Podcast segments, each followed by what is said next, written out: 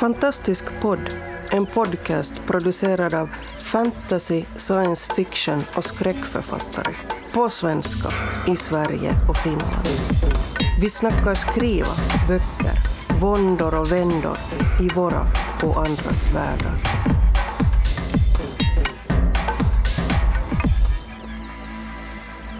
Hej och välkomna till eh, ännu ett avsnitt av Fantastisk podd med eh, Stockholmsgänget. Det är jag, Oskar Källner och med mig har jag Boel Bergman, Peter Bergting, Anders Björkelid och maestron Erik Granström. Och eh, idag så tänkte vi prata om ondskan. Wow. Och eh, vi tänkte faktiskt börja avsnittet med att prata om eh, några av våra egna eh, favorit eh, bad guys, favoritantagonister och varför vi tycker om dem. Är det någon som känner sig redo att börja eller ska jag bara dela ut ordet? Det var knäpptyst. Men då säger vi eh, eh, Anders. Och jag måste börja och jag, jag, är så, jag har så svårt för favoriter överhuvudtaget. Jag är en sån här person som inte gör listor utan bara liksom glider runt. Jag, jag tror att, att det, det jag tycker eh, är mest skräm, alltså då, det, det, när det skurkar så, så, tycker jag bäst om det som är fullständigt omänskligt som man inte kan förstå alls överhuvudtaget. Um, det, det, bästa jag kommer på att tänka på just nu är vad, vad heter hon tjejen i Ringu? Heter hon Sadako på brittiska eller amerikanska filmatiseringen? Tjejen där i mm. ringen. Det, det, är liksom den typen av skurk jag gärna inte dras till, men som skräm, skrämmer mig mest. Alltså. Ja, just det. Det finns en attraktion där. Eh, men, men eh, det här med, med någonting som, eh, som är nästan som en naturkraft på någonting men som har en illvilja, det tycker jag är jag vet inte om jag någonsin kunna skriva det själv men det är någonting som är lite attraktivt. En, eh, något som, man, som, man, som inte har motiv egentligen. Och motiv, eller har en motiv så är de så bleka så att de, man rår inte på. Det, det, där, det, där, det finns ju liksom i seriemördar tankegångar också. Den där som, Anders fråga, ja. Erik. Ja. Tror du då på absolut ondska alltså i det här sammanhanget? Nej, jag gör, jag gör inte det. Jag tror inte det på, i, på riktigt tror jag inte på det. Jag, jag, är väldigt försiktig med ordet ondska. Jag, jag tycker nästan inte om det begreppet i, i mänskliga sammanhang. Men just därför tycker jag i fiktionen tycker jag det är intressant. hur mycket måste man vrida upp volymen innan jag liksom går med på att det finns? Eh, något som faktiskt är absolut ont. Eh, för det mesta så, så, tycker jag ondska när man skildrar det på film eller i böcker, det handlar bara om någon sorts utökad egoism eller en brist på empati eller någonting sånt. Men, men just det här, den rena illviljan, den som faktiskt, eh, faktiskt är ute efter att bara skada för, dess, ja, för skadandets egen skull, det, det tror jag nog inte på. Däremot håller jag med om att just den typen av skräck är bland de mest effektiva. Alltså mm. just det här det oförklarliga, att man, man nästan oftast inte vill ha en förklaring för Nej. att blir det en förklaring det så blir det för tråkigt. Mm. Det förmänskligar ju på något sätt. Ja. Precis. Det är risken att det blir reducerat. Och man vill ju inte heller reducera mystiken heller, ens, ens som det är den sortens mystik i en berättelse. Alla monster blir tråkiga när man får se dem i, i skräckfilmer. Ja, fast ondska fungerar ju inte riktigt så, eller man ska säga. Eh, alltså grejen är när ni höll på och, alltså när, när, när, när ni sa, nu ska du få frågan att säga favoritskurken. Då tänkte inte jag egentligen på det som var mest skrämmande. Eh, och nu blir det spoiler alert, så alla som inte har läst American Gods. Kör bara, det har väl alla gjort. Mm. Ja, vi får se. Eh, nej men alltså det är ju helt enkelt Wednesday. Mm. Eh, alltså tycker jag är sjukt intressant skurk. För att ju mer tiden går, från början, så i början av boken tycker man inte om honom. Sen tycker man bara mer och mer och mer om honom. Och sen så blir det liksom det här sveket. Alltså vilket gör någonstans, det, det är den typen av karaktär jag tycker är absolut mest skrämmande. En karaktär som man kan lura läsaren att tycka om väldigt mycket. Mm. Så, så är det Wednesday, det är Oden vad i boken är det? Precis. Mm, Men alltså just någon som man har förtroende för, någon som inte bara är goody two shoes och trevlig och positiv liksom, utan har väldigt många mänskliga sidor och en väldigt trovärdig karaktär. Men som sviker. Alltså för då blir det nästan som att en närstående vän har svikit en. Det känns som ett förräderi när det händer. Peter då? Eh, först var, Anders, var det du som sa hon från Ringo? Ja, det var mitt. Det var Jag mitt. måste säga att jag är väldigt glad att du nämnde den. För förra halloween så gjorde jag en eh, demon och ställde ut på trappan till huset. Mm. Och tänkte så här, shit vad kul, liksom, ungarna kommer bara liksom svärma till oss. Vi hade köpt fyra kilo godis säkert. Och ingen vågade gå fram. så i, i år tänkte jag göra i papier-maché och kanske köpa dockdelar och sånt och göra tjejen från Ringo ställa på uppfarten. Mm. Ja, då får ni inte heller något besök. Så får ni en massa godis kvar. Så att eh, du har liksom stärkt mig i min tro på att det här kommer lyckas i alla fall ja. i år. Då, så. Då håller du dem Men sen när man snackar skurk, man, eh, om man breddar det till liksom eh, villen liksom, så skulle jag nog säga Moby Dick faktiskt. Mm. Skurkarnas skurk på något sätt som blir så här okroppsligt liksom symboliserar allt som man kan vara rädd för tror jag. Själva valen alltså. Ja, precis. Ja, ja, men det, något som man jagar bara liksom. Den, Ja, Bara precis. en- Och som, som bara finns där liksom. Som jagar dig. Ja. En naturkraft nästan. Något man projicerar själv på. Som inte behöver ha några egna egenskaper egentligen. Nej, precis. Så, Som havet i Pappan och havet med Mumintrollen. Ja, just det. ja, precis. Havet är en ondskefull fiende. Ja, just det. Mm. Läskigare än morran till och med. Ja. Morgon är fin annars. Jag ska morgon, fånga mig. Ja, Nej. morgon, ja. Ja, förlåt, vi skulle ju vara läskiga sa vi. Nej, det, behöver, det var jag som började med läskigheter här. Det, var, det behövde det inte vara. Ja, alltså det, om man är inne på den nivån då skulle nog storpotäten kanske vara läskigast för mig. Ja, det var ganska traumatiskt faktiskt. Ja, shit vad mardrömmar. Oskar, vad Putt, putt, putt, putt. Oskar. Yes, eh, jo, för min del var det här det var väldigt, väldigt enkelt. Um, alltså, jag växte upp med eh, serietidningar eh, med olika superhjältar och grejer och jag har ju läst under min uppväxt väldigt mycket Batman. Och eh, det som är intressant med Batman är ju det att han är egentligen bara en människa i en eh, konstig kostym med massa roliga tekniska gadgets. Okej, han är mästare i hur många olika kampsporter som helst också med mera. Men han är egentligen bara en människa och nästan alla skurkarna som han slåss emot är också egentligen bara människor. Fast eh, minst sagt instabila, eh, psykiskt sjuka människor åt höger och vänster. Och eh, eh den Eh, såklart då antagonist utav alla som han kämpar mest med det är ju Jokern. Och, eh, jag, jag finner Jokern fascinerad eh, i alla sina olika eh, former. tar sig lite olika uttryck i filmerna och i, eh, i, i serietidningar och även i spelen. Jag vet inte om ni har spelat de här Batman, Arkham Asylum och Arkham City där Jokerns röst spelas av Mark Hamill. Gör ett eh, lysande jobb. eh, med Oj, det visste jag faktiskt inte. Ja, Han, han, han gör jättebra jobb alltså med att po- porträttera eh, Jokern i all sin galenskap. Och även... Eh, Some men just wanna watch the world burn ja, precis. Nej, men, i filmen. ja, och även eh, de nya filmerna då med... Eh, Heath Ledger eller? precis. Ja, han gjorde en helt, en helt enastående tolkning av, eh, av Jokern. Eh, och just det här liksom eh, primitivt destruktiva, eh, psyko- psykopatiska kombinerat med en fruktansvärd intelligens som hela tiden står och balanserar liksom, där på, på kanten av galenskap. Ja, men det som är intressant är ju lite som Anders sa, alltså just att han drivs ju inte av något annat än sig själv. Nej, han drivs bara av sig själv. Visst är det så. Och, och också det att han hela tiden, alltså han är ingen stor biffig typ. Eh, tvärtom är han eh, ganska vek, utan han låter hela tiden andra göra grovjobbet åt honom. Och det är egentligen hans, hans eh, intelligens eh, som Batman hela tiden får gå upp mot och eh, måste liksom vinna över. Och ganska många av de tidningar som jag läste som, som barn vann ju Jokern. Och Batman förlorade.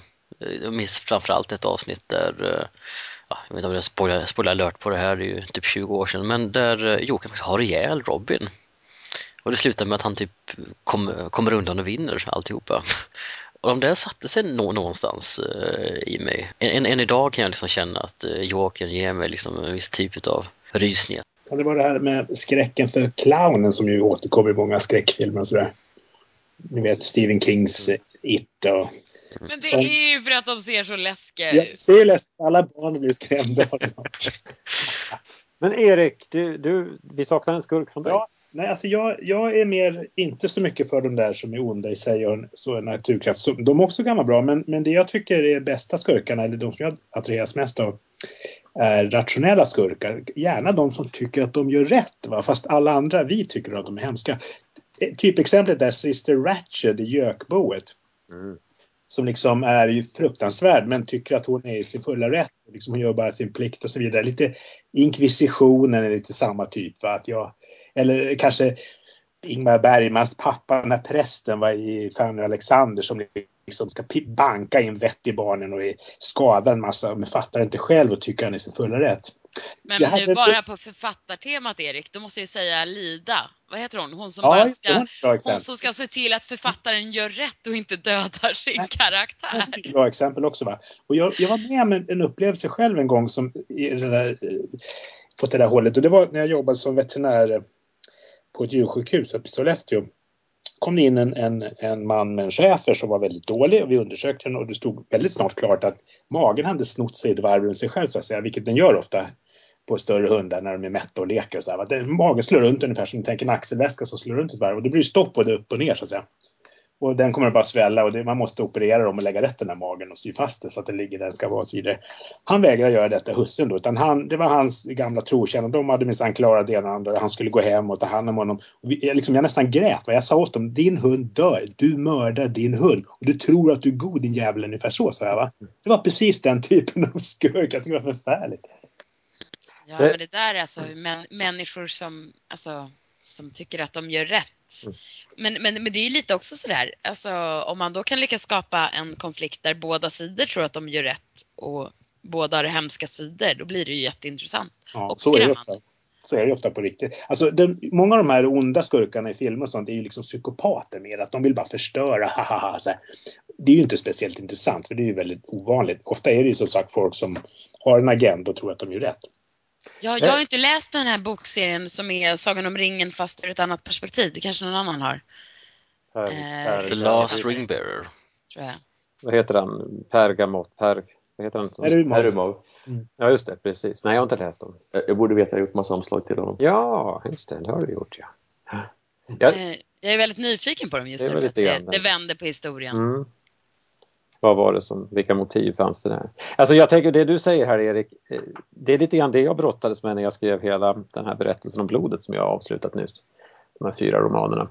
Eh, för att där ville jag, där ville jag just ha, det är en episk fantasyberättelse och då förutsätter man att det finns ondska i andra änden. Det är liksom hela poängen. Eh, jag tyckte det var väldigt, väldigt roligt att man förutsätter det för att dels använder jag aldrig ordet överhuvudtaget och recensent på recensent skriver liksom kampen mot ondskan och sådär. Det har jag aldrig sett. Eh, Jag har heller aldrig ens antytt att det som finns på andra sidan måste vara ondska, det är bara en fiende på något sätt. Ehm, Så jag tycker det var ganska roligt att leka med den saken och den, det, det jag har som skurk där det är precis det du säger här Erik. Det, det är ingenting i andra änden. Det är inget, det, det är inte en det är inte en ondska, det är inte liksom någonting, något uppförstorat utan motiv utan det är helt enkelt människor som tror att de har rätt. Mm. Eh, Och det är där liksom, när man tror att man har rätt, bara, bara jag har rätt, ingen annan har rätt. Det är då det liksom, Det är bara att se Då- på då det går fel. precis idag va? eller på ja, Korsfrågan. ja. Rätt kan man ju ha, men att man tror att det är bara man själv som har rätt. Det är där jag tror att där, där händer, men jag skulle inte kalla det för ondska egentligen, men det är där onda handlingar, det är så nära vi kommer. Mm. Det är därför goda män, även goda människor kan begå onda handlingar. Ja, Eh, Om jag nu då har rätt, hur, hur hänsynslös kan jag då vara i att agera för det godas bästa? Hur många ägg är det okej att jag knäcker för att göra den här omeletten? Can't make an omelette without killing a few people, som Neil Gaiman sa i Neverwhere. gott så. Ja. Och, och, och det gör ju att man kan ju få jätteintressanta eh, moraliska kval för sin protagonist. Eh, om eh, hjälten i berättelsen börjar märka att eh, nej men vad, vad är liksom egentligen skillnaden mellan det jag gör och det som andra sidan gör? Därför att båda två kämpar liksom mot ett mål. Och visst, de kanske är villiga att eh, göra det här och det här, men hur långt är jag villig att gå? Hur, hur, hur hänsynslös kan jag bli i slutändan? Det kan bli extremt intressant.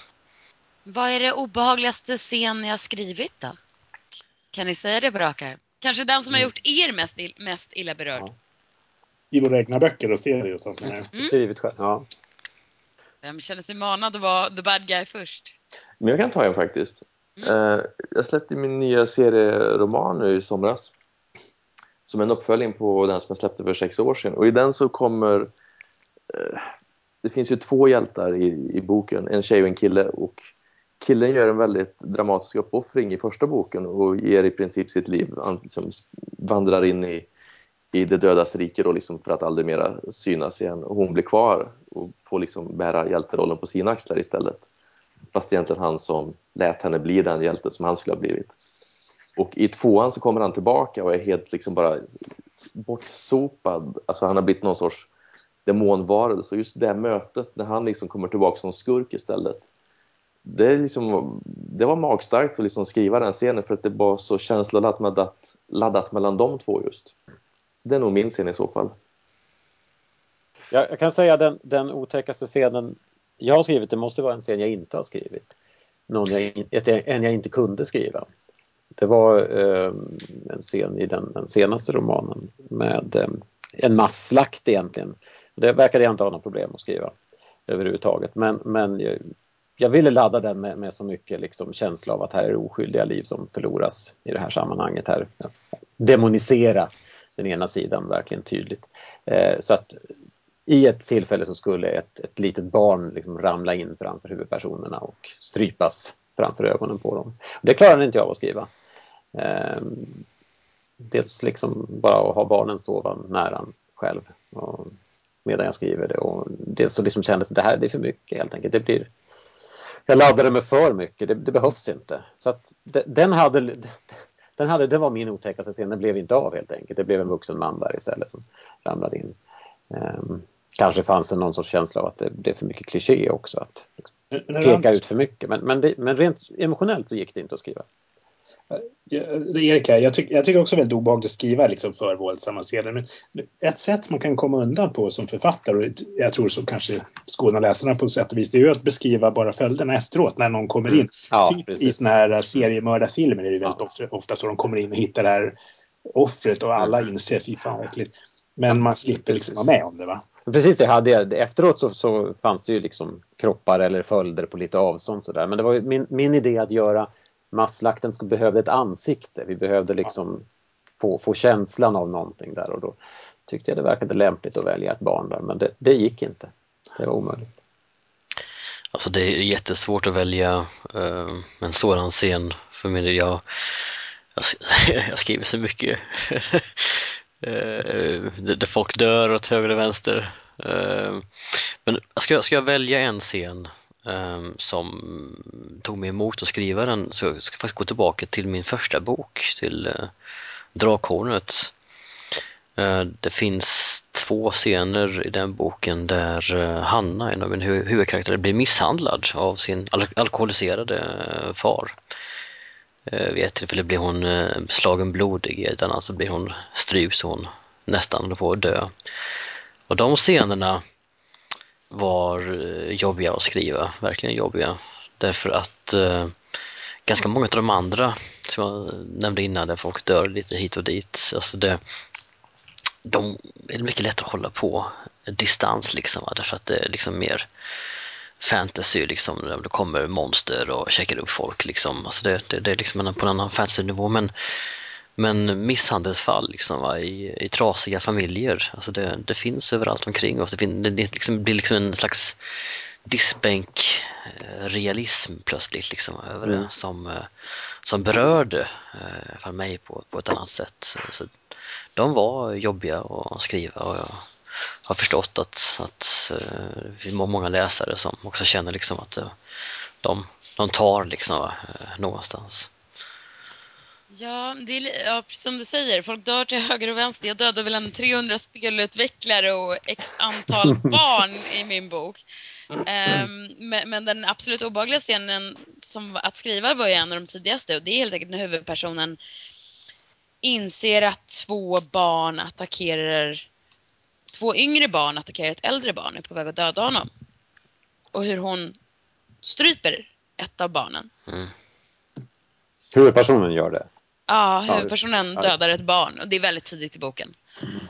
Och, och eh, jag menar med tanke på hur många som dör i boken så är det konstigt att det, den lilla scenen är väldigt tung. Men det är den och den liksom sätter någonstans prägen för resten av boken. Men är inte det här någonting vi, vi gör på något sätt eh, som författare? Vi har liksom samma recept som journalisterna egentligen. Det som är nära och det lilla och det som, det som, klar, som, som fyller alla närhetskrav. Det som är, är i vardagen, det som är nära i läsarens eh, geografiska, kulturella miljö. Det är de som, de som berör, det är de scenerna vi lyfter ut och gör Där man kan någonting extra av. identifiera sig med det. Ja, så mycket, så många identifikationsmarkörer som möjligt. Och det är, de som jag, det är väl de som är jobbiga att skriva själv också, antar jag. De där många som, jag menar, det är, det är som en nyhetssändning det andra. Det, har en, Mm.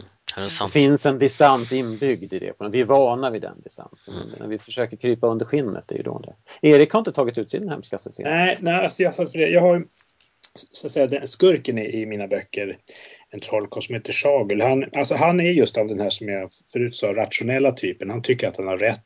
Och min plan är att läsarna ska förstå också honom på slutet va? och inte riktigt gilla sig själv för det. Men i alla fall, han, han har ju då en agenda och han driver en viss sak väldigt hänsynslöst. Och sen är han då psykopat. Alltså, så han, eh, han uppfattar överhuvudtaget inte andras lidande så relevant om det stör hans planer. Han är inte sadistisk, han gör liksom ingenting i onödan men han, tar, han bryr sig helt enkelt inte om det, vad han gör. Och han, han har ganska många obehagliga scener men en scen som jag tyckte blev väldigt eh, obehaglig och, och jag blev väldigt engagerad i att skriva det var när han ser tillbaka i tiden när han kommer hem från en resa och möter sin mästare och de två, som också är trollkarl då, de två gör upp eh, i, i palatset som de har. De har inte mötts på flera år och eh, den här Schagel kommer hem och mästaren har liksom skickat iväg honom för att han ska dö och liksom förrått honom. Och de, saken är den att då börjar de sin diskussion väldigt artigt och liksom teoretiskt för att plötsligt går den över till splatter då i visst läge som då blir väldigt ingående. Jag är ju veterinär så jag har haft stor nytta av så att säga det här eh, blodigheter och sånt. Men jag har alltid haft den principen, eller den taktiken i alla fall, när jag beskriver våld och viss mån sex också, att inte så att säga göra det häftigt utan att göra det väldigt sakligt, ungefär som om jag skrev om djur. Va? Och så tänker jag bara om det till människor. Jag, tror, jag tycker på något vis det blir, ja, dels blir det smakligare och dels blir det effektivare därför att det blir lite känslokallt. Va? Mm. Jag, tycker, jag tycker inte om skildringar av våld som någonting häftigt. Det, det har jag aldrig kunnat gilla, varken på film eller i böcker. Underhållningsvåldets Nej. estetik. Där. Åh, jag vill nästan prata mer om det socialrealistiska, men jag kom Mm. av mig lite med magikernas... Eh... Fast det var ju socialrealistiskt där också. jo, det var ju det, kliniskt. Ja. Eh, eh, jag, mina komp kompisar i Fruktan, alltså, vi har ju precis gett ut Stockholms undergång och där, där är det bland annat en sjukt brutal scen just lön, i en novell som heter Lönelördag som utspelar sig i Kungens kurva. Eh, där liksom det grips av, folk grips av någon slags vad man ska säga, masspsykos och liksom går loss på varandra med verktyg inne på, vad det nu heter, vad kan det vara, Järnia? Nej men Något sånt. något sånt. Och det, det känns väldigt obehagligt för det kommer lite så här som ett knytnävslag i magen. Liksom. Eh, men det är ganska splattrigt. inte på ett häftigt sätt skulle jag inte säga. Var, var, var drar vi gränsen där då? Vad, vad som är häftigt eller inte häftigt våld? Det finns ju en, ett drag av romantiserande överhuvudtaget i den här typen av berättelser vi, vi skriver. Det, de här händelserna som, som, som händer är ju liksom uppförstorade verkliga händelser som man ändå ska känna någon sorts form av spänning inför. Det är inte så att vi vill att läsaren ska kasta ifrån sig våra böcker i avsmak och tänka. Ja, Jag Läser, jag läser hellre ett obduktionsprotokoll än det här. Men Jag är det inte lite att om er. karaktärerna Alltså om karaktärerna visar att de in, inte trivs med det de gör. Alltså om karaktären inte njuter av våldet så är det ju inte Ja, då är det inget eftersträvansvärt. Det, det handlar väl, som, som jag ser i alla fall, om att visa att allting har sitt pris. Våldet har en, en, en själslig prislapp. Den eh, förändrar dig som karaktär, gör någonting med dig. Eh, Och det val som du gör, eller som karaktären gör, förändrar du då också. Och frågan är om man är beredd att betala det priset för sin själ. Men det finns ju väldigt mycket underhållningsvåld. Jag, jag skrev senast ett blogg, blogginlägg om den här Guardians of the Galaxy-filmen. Där är det ju våldsamt egentligen. De har ihjäl folk på löpande band med ett skratt och en one-liner liksom. Och det där är egentligen väldigt osmakligt tycker jag. Det, det är ju lite Robin och, och, Batman på ett sätt, fast de hade inte ihjäl folk. liksom det där, alla vad coola vi är va? Ja, tvärtom, Batman har ju en väldigt eh, strikt eh, icke-döda eh, princip som han lever efter. Du förstår vad jag menar? Jag menar äventyrsfilmer är ju väldigt mm. ja, Det blir lite paradoxalt för mig i och med att jag undviker våld. Alltså de fightas ju och sånt där i mina böcker, men i och med att det är 9 12 så håller jag nere på det även i serieromaner i och med att jag vet att barn kommer läsa dem. Mm. Så mina barn har inte sett liksom att jag har ritat eller skrivit våld eller sånt där. Men sen fick jag på mitt bord att göra en kort serie till eh, en Hellraiser-antologi. Ja. Och sitter helt plötsligt och ritar liksom Pinhead och grabbarna liksom och utfläkta tarmar och sånt där. Där min snart femåriga dotter kommer förbi och hon tittar liksom på den här scenen då där, liksom, där tarmarna runnit ut över ett skrivbord. Hon bara Pappa, det var väldigt onödigt. det var en klok dotter. Ja. Speciell. Alltså det där våldet som är för, för yngre tonåringar i film till exempel, det är ju, det är ju suspekt tycker jag när, när man just tar ihjäl folk på löpande band och det inte är en blodfläck. Det, det, det tror jag är kontraproduktivt i något slags socialt hänseende faktiskt. Eh, jag tycker det är ärligare att redovisa vad som händer. Det, det är ju det här att de bankar till varandra och så far de tio meter in i en vägg och sen kliver de upp och ruskar på sig. Fast, fast är inte det där lite grann, eh, alltså, då vi kanske gå in på det här med videovåld och grejer, jag vet inte. Men alltså, är inte det lite grann alltså, samma sak som Tom och Jerry? Alltså, man vet att nej, men, det funkar inte så utan det är liksom bara en, eh, en, en eh, pseudo-diskurs i sig självt. Och förhoppningsvis, eh, för min förhoppning så, så förstår folk det att nej, men det där är liksom bara en, en egen liten eh, pseudo-underhållningsverklighet. Varför det Jag undrar hur många som, ja det är en helt annan fråga, men jag undrar hur många som vet hur lite kroppen tål. Mm. Eh. Men ja, varför är det underhållning? Alltså varför, varför tycker vi att, att sånt kan vara kul? Jag tror att det är en fråga om, om på något sätt någon underliggande makt, tror jag det handlar om på något sätt. Eh, det finns en det finns en liksom önsk... Vi är ju liksom begränsade kötsliga varelser som eh, är ganska bräckliga på riktigt Eh, och kan inte liksom påverka vår omgivning i någon större grad. Jag tror att, att det, finns en, det finns någonting i liksom övervåldets estetik som, som har någon form av maktfantasiströmmar i sig. Att eh, det, här, det här är människor som så att säga exploderar i verkligheten och liksom orsakar stor skada, någon sorts frustration som kommer ut i det. Eh, och jag tror att det, kan, det, det tror jag ligger liksom någon sorts form av önskan här. Från vilda västerns eh, eh, pistoldueller med liksom folk som kan skjuta ner folk till höger och vänster och, utan att aldrig missa till, till liksom mer så här superhjältevåldsaker. Det, det finns någon sorts djupliggande psykologisk förklaring tror jag, tror jag till det. Sen kan man ju ställa sig osmakligt i det eller man kan tycka mm. att det det, man kan omfamna det eller inte. Men jag tror att det, lockelsen ligger där på något sätt. För egen del så tror jag att jag mycket enklare faller för liksom när det är våld av en underdog, alltså någon som slår tillbaka, mm, någon revansch. som har varit utsatt. Mm. Precis. Ja, men det är lite så här som, ja, nu kanske inte det är mina favoriter, rape and revenge-filmer direkt, men alltså just det här liksom, alltså det är ganska brutala av någon som liksom räknats ut mm. som ett offer. Men, men, det där blir ju också beräkning väldigt ofta därför att det gör man ju boven så fruktansvärt hemsk i början så att hjältens övervåld sen är motiverat tycker jag. Det är ganska vanligt. Det är väl därför det alltid är superpopulärt med dataspel där man har nazister att skjuta på. Det är helt okej att skjuta nazister. Zombies, zombies. zombies också för den delen. Ja, zombies är ju fascinerande där. Liksom, hur, man, det, finns ju, det finns ju zombies i, i dataspel och, och filmindustrin och serierna där, där det är skräcken inför liksom det som tar över samhället och den, den biten är vad händer när vårt samhälle faller sönder. Men sen finns det ju liksom i alla fall en dataspelsgenre där det handlar, det är roligt att slå på människor och nu får vi en, en fullständigt motiverad orsak att göra det. Det finns ju några sådana här zombiespel som är extremt splatterinriktade ja. bara liksom.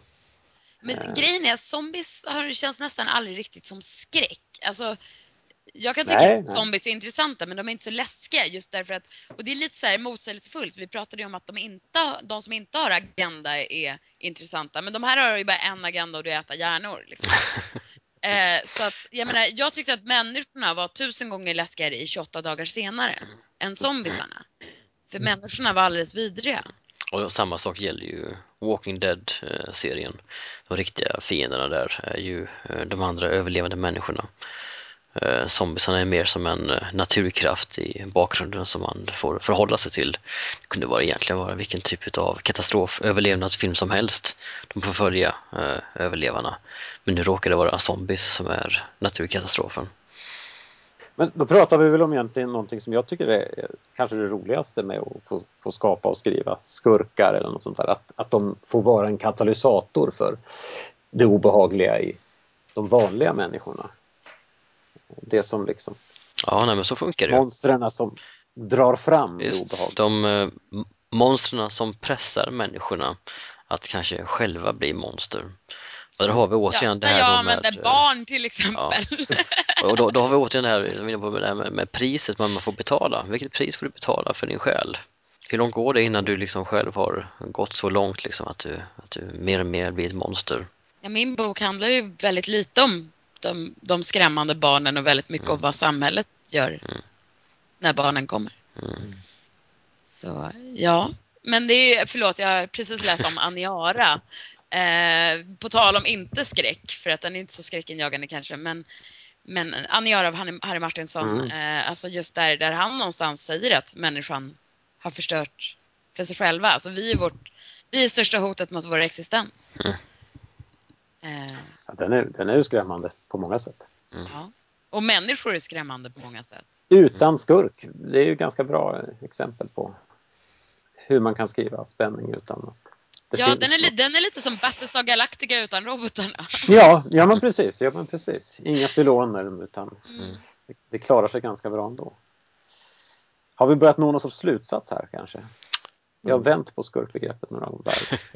Ja, vi, har- vi har i alla fall gått över lite skurkarna. olika sorters skurkar. Vi har pratat om eh, liksom, eh, kanske skurkindivider till eh, liksom, skurken som naturkraft, skurken som individens eh, moraliska förskjutning eh, eller och så vidare. Alltså det, det finns många olika Och aspekter. slutsatsen är ju att författarna är skurkarna. För det är ju vi som utsätter alla för dessa plågor och jagar dem och slänger monster på Ja, det är dem. helt sant. Helt sant. Vi är bunt sadister.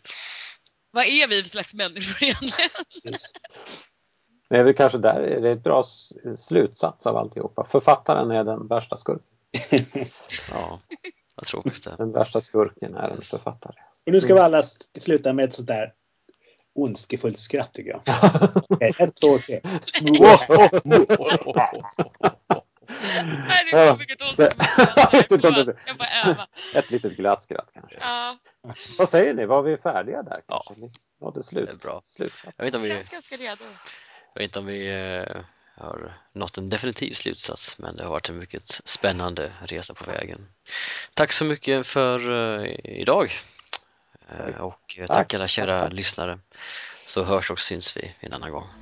Ha det bra! Hej då!